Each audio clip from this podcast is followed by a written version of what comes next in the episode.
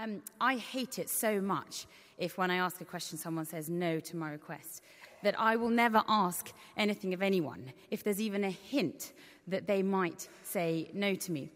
I take things far too personally and I'm far too sensitive. But this passage, it's all about boldness, it's all about persistence, and it's all about expectancy. Um, at the beginning of the passage, you'll see that Jesus takes himself away. He takes himself to Tyre and Sidon. He wants a rest. He's been busy ministering, and if you just flip through the Gospels, you quickly see that wherever he went, he was followed by crowds of people. So he takes himself away from the Jewish provinces into Gentile territory to try and have a rest with his disciples. But as you can also see, it doesn't go very well for him. His name's gone before him, and before he knows it, here's this Canaanite woman, this Gentile woman, coming to him and asking him to come and heal her daughter. She's desperate. She's a mother, her daughter's ill, and she's longing for someone to heal her daughter. And I don't know if you felt like Jesus was, was, Jesus' response. It's, it seems really rude. It seems like he's lacking in the compassion that we know him for. At first, when the woman comes to Jesus, he doesn't even answer her. It's only when the disciples say, Please make her go away, that he finally responds to this woman.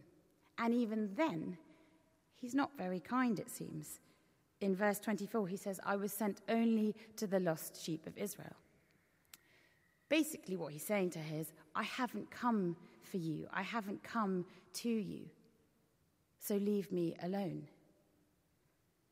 So, what, what's going on here? What is Jesus saying? The first question in this passage is what, why does Jesus respond like that?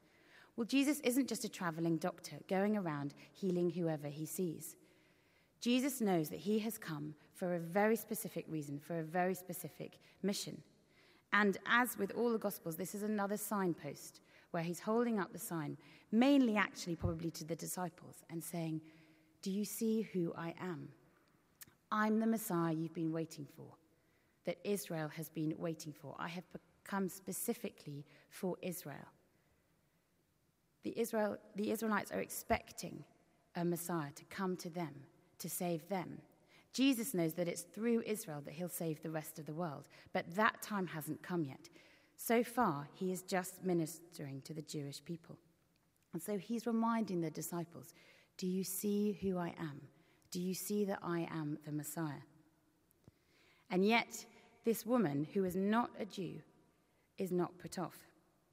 Last night, um, at about 2.30 in the morning, right outside our window, a car alarm went off, and it was like a foghorn in our ear. Now, this happens quite regularly on our road, but this is the closest we've ever had it to our house. And there was just no way we were going to sleep through this alarm. And you know that car alarms are so annoying because they go off for about five minutes, and you're just dying for it to stop, and then it stops. It's so nice and peaceful. And just as you're falling back to sleep, bam, it goes again. And this started happening, and Ed and I were trying to work out okay, is this going to be all night? Because we've got no other room we can go and sleep in. About an hour later, it finally stopped. But car alarms, they have this kind of blind, pointless persistence. That is the complete opposite of what this woman's persistence is like.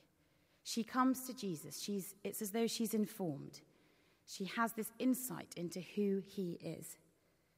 It's not just a stab in the dark, another call for help from someone else. It's as though she's intentionally sought Jesus out. She sees who he is and sees what he could do for her. And there's three things that make her faith particularly striking.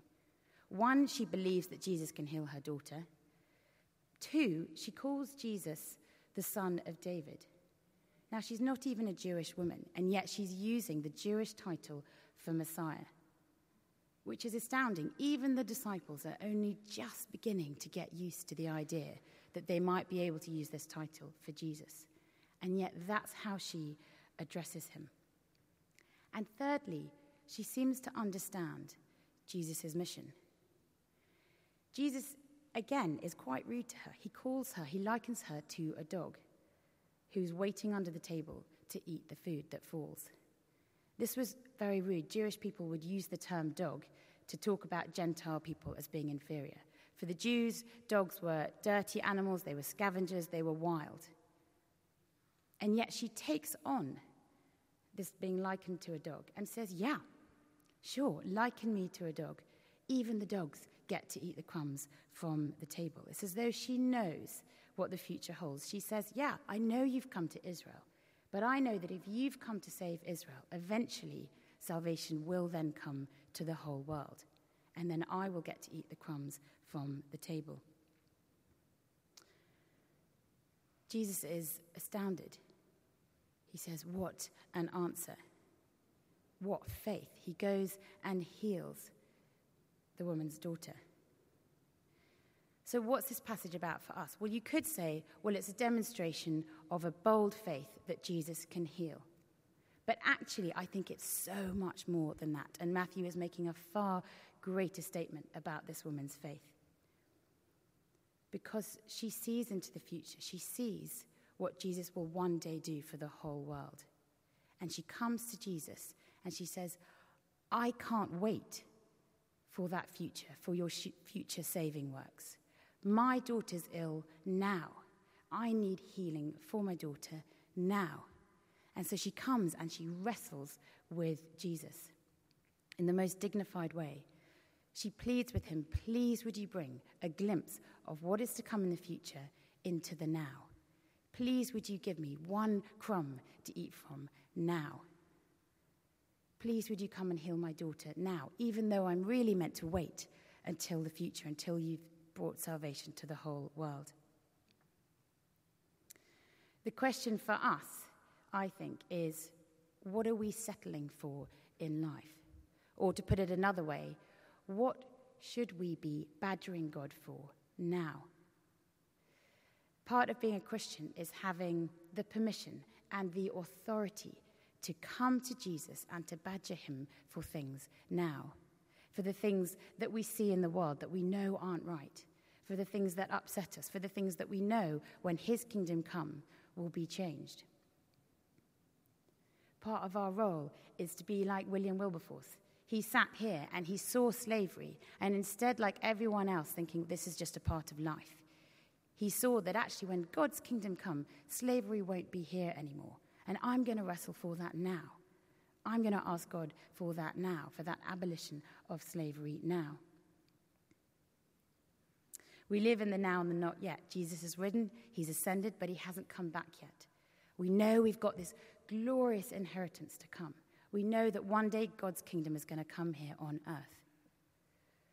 But part of being a Christian is not just sitting back and waiting, it's asking God for glimpses of what is to come in the future to break into the present.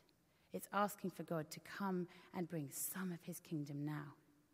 Whether that's healing for someone in your family, whether that's for wars to end, for the poor to be loved and cared for.